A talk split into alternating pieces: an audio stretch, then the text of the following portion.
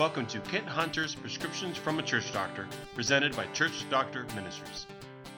Welcome to this podcast, Reaching the Unchurched 12 Dynamics for Impact.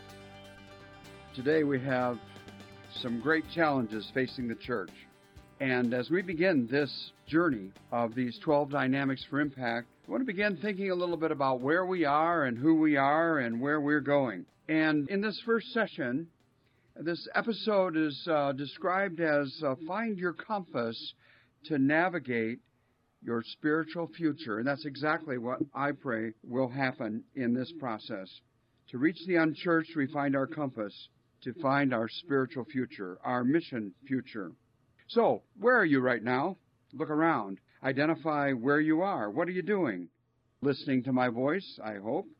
Your brain is engaging in the subject, I pray. Listening more passively, perhaps. Perhaps you're writing down ideas, or perhaps you're riding in a car or something like that where you can't write anything down. But I want you to think about our subject. How do we reach unchurched people effectively? How are we going to reach these people? If you're able to write, then think about this and write down this word room or office. Don't write if you're driving, but write down how you describe where you are. And next to that, write the word atmosphere. So you're someplace and you're in some atmosphere. And my question is, what if the atmosphere changed? Would it change what you do? For example, what if the temperature suddenly changed to 120 degrees? What if you're in the dark and there are lights on, and what would happen if the lights went out? Or what would happen if you had a atmospheric change and the oxygen was reduced by 80%? Would that have any impact on what you're doing right now? How you are listening? You see, Jesus did something very unique that not many people talk about. What he did literally with his disciples and all those effective disciples after him for 21 centuries, what he did, if we get it, is he changed the atmosphere. So, next to the word atmosphere, if you're able to write, write down the words kingdom of God because with those words, he describes so many things to his disciples and to us.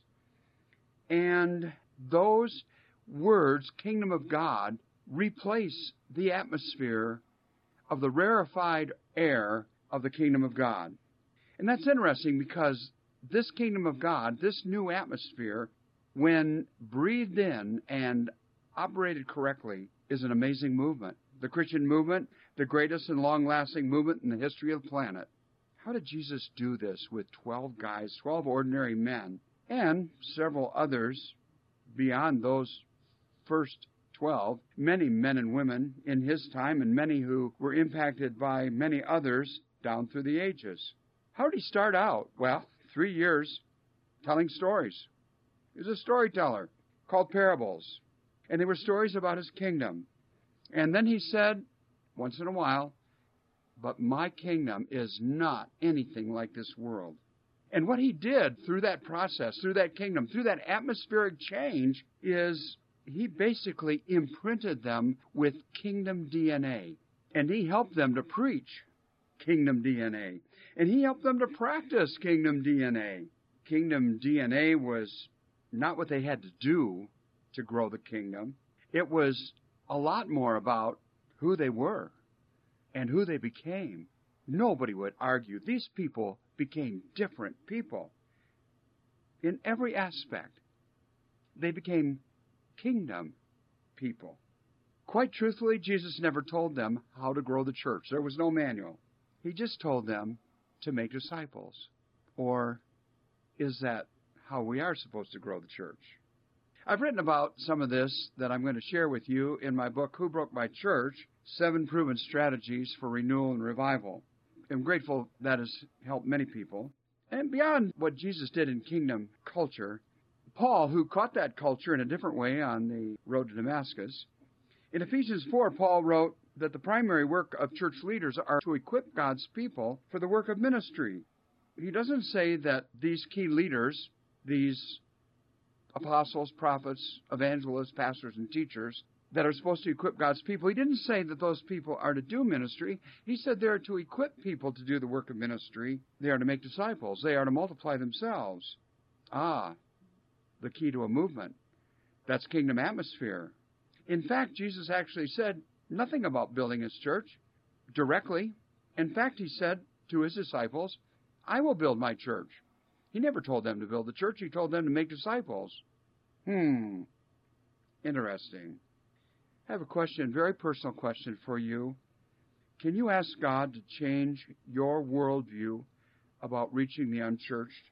Can you believe, will you believe, with God's help, that if you did, if you did change that worldview and got closer to this kingdom of God atmosphere with your church, what Jesus did to his disciples, can you grasp, can you believe that your church would experience exponential growth, a literal movement, explosion of growth in the good sense? Well, there's a lot of folks that might not because a lot of churches are stuck in a rut because they're feeding Christian consumerism. But the truth is, it's not about what you do, it's all about who you become. Why is this important? Why is this such a big deal? Well, the culture of the kingdom is your compass to find your way when you're lost. And I don't mean this to be negative or condescending, but as I consult a few thousand churches in the last few years, and as our other consultants also work with other churches, it almost definitely seems like there are many Christians who have lost the culture of the kingdom have lost the compass or need the compass. And I don't mean that they're lost spiritually. There are some, of course, that have gone off the wagon from what the Bible teaches. But I'm talking about those who love the Lord, trust the Bible, follow the Scripture, at least theoretically, and they're not lost spiritually, but they're lost missionally. In fact, many churches in this concept are lost missionally. Not spiritually, but in mission strategy. Let me explain. Not long ago, I was watching a, a college football game, Notre Dame versus USC. Notre Dame was uh, a team that was 11 and 0. They were rated in the top 10 in the nation, and they had a shot at the playoffs. The other team, USC, uh, University of Southern California, a rival for sure, not ranked, but in the first half, USC pounded Notre Dame. They had the lead at halftime. At halftime, a uh, commentator caught up with the uh, coach of Notre Dame, Brian Kelly, and before going in the locker room, asked him, What do you think of the first half? How do you think your team did? No one expected you to be behind. And Coach Kelly just smiled and he said, calmly, something like, Oh, we'll be fine. USC played really well this half we're going to make some adjustments in the locker room at halftime, and I think we'll be fine. Yeah, Notre Dame was fine, all right. they won. It was a great game. They played well that second half. They did make some adjustments, and the bottom line, they adapted. They listened to an adaptive leader who adapted to changing circumstances and they won the game. Christianity is not a game. We want to win the world, of course. We want to win people for Jesus. Jesus wants people won for him. And what we're talking about here is a compass that helps us to become adaptive leaders, to practice adaptive leadership. Because in the church, without adaptive leadership, I'm sorry to say you're doomed, like many churches are and many leaders are. I'm painfully sad to say. Your church will age, it will decline, it will die. Many have, many more will. There are two axioms for effectiveness in the church never lose the fundamentals of Scripture and adapt strategies whenever you find yourself in unfamiliar territory. You see, we are in unfamiliar territory. What is it? It's unfamiliar territory for Christians and church leaders today. We look around and we know we're marginalized in our society. Christians are surrounded by secular people everywhere, a secular nation. These are people, many of them, with no Christian memory. The Bible would call them lost. And so this is unfamiliar territory. If you're more than a few decades old, you remember a time when it wasn't so unfamiliar. And so let me just stop here and give a little example of one little piece of this complex, unfamiliar territory that requires adaptive leadership. And that one example would be this. What is the platform for reaching unchurched people? Well, it used to be invite someone to church. And then, after a while, not too long ago, it became no, don't invite someone to church, bring someone to church. Today, in this mission field, it is, oh no, no, no, no, no, you're way premature. Don't even bring somebody to church. Why would they worship a God they don't believe in or ever did? No. Now it's the strategy take church to people. And if you don't get that, you're going to lose. An adaptive leader will say, Oh, we've got to turn this whole thing around. We've got to look at this all differently. We're on a mission field. And that requires rearranged strategies. And that only comes from adaptive leaders. So, as we continue, we want to share with you, I want to share with you just a little bit about what brought me, what brought Church Doctor Ministries, our whole team, all of our people, to this point in history where we can passionately and truthfully and with confidence share with you what you're going to hear in this podcast over the next episodes. You see, it's been 16, almost 17 years now going on of research of all kinds in churches up to our armpits in challenges that churches face. Also researching missiology, the study of missions going back all through history. When has a church grown? How has a church grown? Where has a church adapted? How has a church adapted? Not only that, but we've discovered that in a country somewhat like ours, England, the cathedrals, eh, they're pretty empty. Some are closed. The Church of England uh, pretty well has been, sorry to say. A uh, few old people worshiping in cold, damp, big, beautiful buildings from another century. But alive, reaching people for Jesus, not really. But then, within that context, there are, I don't know, maybe two or three hundred churches that have had adaptive leaders that have zeroed in on Scripture, solid as a rock, still very firm on Scripture. But one other very important aspect, they have adapted strategies to reach people in a secularized nation. And that started to occur about, I don't know, maybe 25 years ago, give or take a few. And these people have now got that under their belt, more than a couple decades, going on three, of adapting and continuing to adapt and readapt and fine tune. And we can learn from those people. And for the last 16 years, going on 17, we have taken small groups of no more than 20 pastors, church leaders, interested Christians to 12 days to England, where we have visited these leaders with whom we've made great friends, and they are so gracious and give us so much. And in 12 very, very overwhelming days, it just blows the minds of people who see and feel and experience something that really is hard to teach. It's too academic to teach it. You got to experience it. I think that's why Jesus had disciples and didn't start a seminary. But once you experience it, and 12 days is plenty, you just leave a different person because you have seen it in action. Yeah, just like the disciples did. It's amazing. It's just amazing. Revival churches in a secularized nation at the total opposite end of the spectrum of all those great and mighty cathedrals and age old churches that are almost gone. Well, that plus we've been busy interviewing about, oh, I don't know, maybe 5,000 people one on one in churches here in America, tapping and searching and listening and taking notes and helping them with concepts and ideas and strategies to change their churches and seeing some of those churches have tremendous, tremendous effectiveness at ministry in a slow but continued process. Change is hard. Change takes time. And in that process, we've sent out among those people in those churches that we've worked with about 15,000 or more surveys, giving us millions of data bytes to deal with and to extrapolate and to compare with one another and to begin to see trends and to see how changes take place.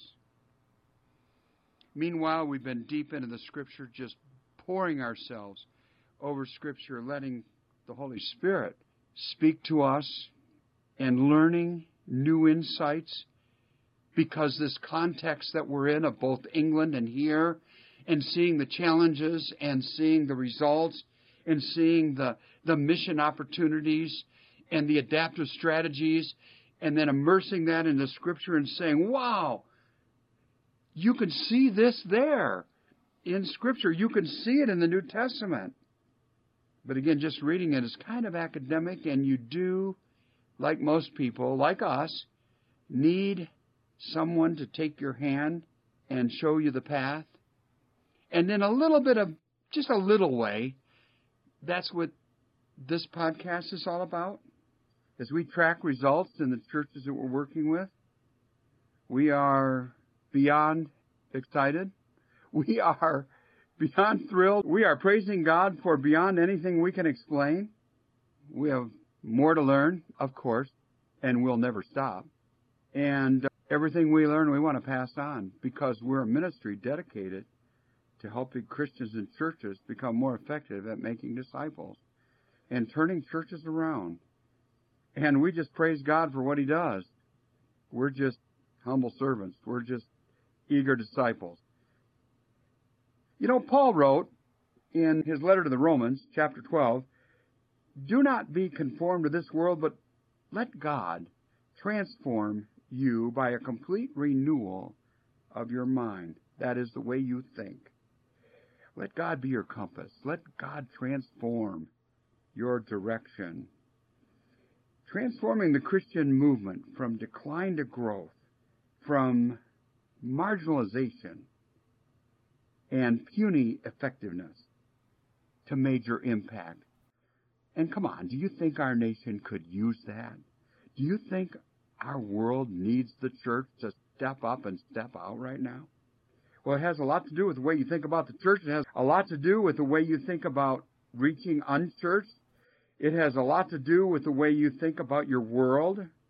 If you uh, are in a place where you can write, I want you to write one more thing. Write down your city, your town, your county, your state, your nation whatever you want to write down that describes your place right now.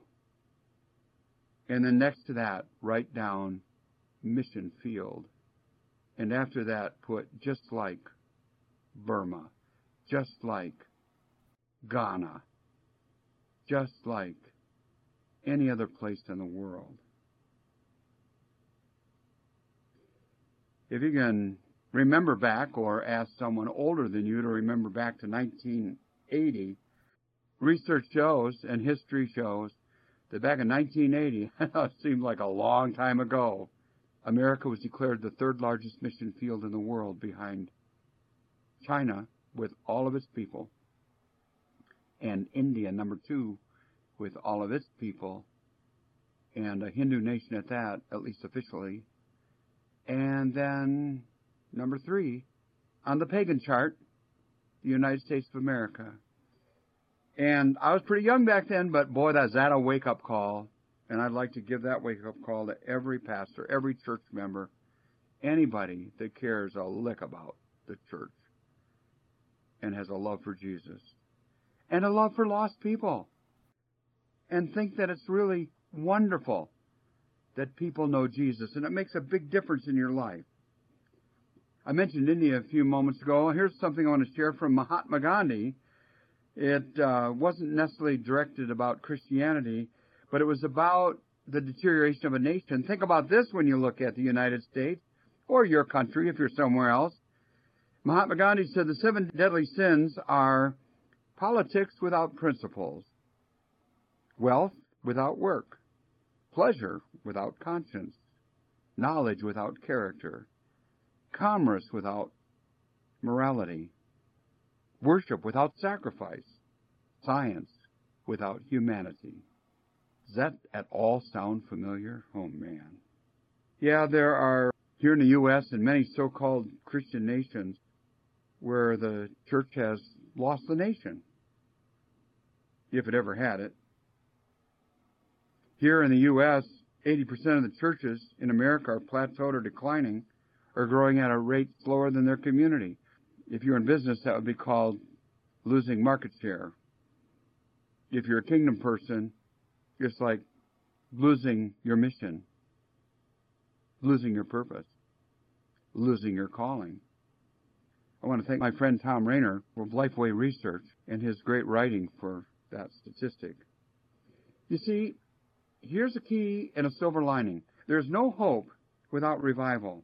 And there's no revival without a transformation of the church. Because if the church didn't need transformation, then the nation wouldn't need revival. Or otherwise, you're into some weird thinking that there's something wrong with God. That's not the case. There is no transformation without adaptive leadership. There's no adaptive leadership without adaptive leaders. And there is no adaptive leaders, there are no adaptive leaders without the compass of the kingdom and the kingdom culture and the mission focus to reach the lost. So we're talking about a personal worldview change. And so we like to ask people when we go to a church, anybody know a missionary? Just raise your hand. And there's always a few people that raise their hand. And we ask them, okay, uh, who do you know is a missionary? And they'll tell us about somebody that's overseas somewhere in some foreign land and far away. And they've trained to be a missionary. And then we tell them to go home and look in a mirror. Yeah. Ask that question in your church if you're an adaptive leader. Get the wheels turning not in a negative or spiteful way or to make people feel bad, but let God get people's attention. Because, you know, the word missionary comes from the word mission, and that word translated from the original language is the word the sent one, one that is sent. You'll remember John 20, 21, as the Father sent me, I send you. So now, if you can write, write the words church member. And next to that, write the word missionary. And you see, somehow we've lost this worldview. We think the mission field is somewhere over there far away with people that are a lot different than us. And you know what? It is. It is over there. But it's also right here with people you rub shoulders with every single day. So, in the United States, there is probably as a, as a result of the church's ineffectiveness, and that impact on our society, there is, in a great, great measure, a reality that we have entered into the age of pessimism. That is hopelessness. So, I'll tell you what, ask somebody who has no church background, doesn't show any sign of attending church regularly, not even Christmas or Easter or anything like that. Ask them, what do you think it'll be like for your grandchildren? Or if they're older people, just say your great grandchildren. And then recognize that there are people that are hopeless. And this is why the scripture says Jesus is the hope of the world. Because when people are hopeless, oh man, they're receptive. They're receptive. Don't let anybody give you the impression that people today in our secular society who don't know Jesus are not at all receptive. They are hungry for hope. And if you think of all the ways the New Testament talks about hope, and if you remember what it says in the Bible, remember at all times to share the hope that is within you. Yeah, that was the recommendation to New Testament Christians among a bunch of people that weren't Christians. So write the words kingdom drift, kingdom culture drift. We need to move the drift from institutionalism back to movement, from programs back to lifestyle from doing back to being a missionary. And from that perspective, we will look at 12 dynamics for impact, starting with our next session. It's going to be a fun ride. I hope you'll stay with me. God bless you. You have been listening to Kent Hunter's Prescriptions from a Church Doctor, presented by Church Doctor Ministries. If you've liked this episode, please leave a review on Apple Podcasts and subscribe to hear future episodes. Check out Kent Hunter's new book, Who Broke My Church Seven Proven Strategies for Renewal and Revival, available now wherever books are sold.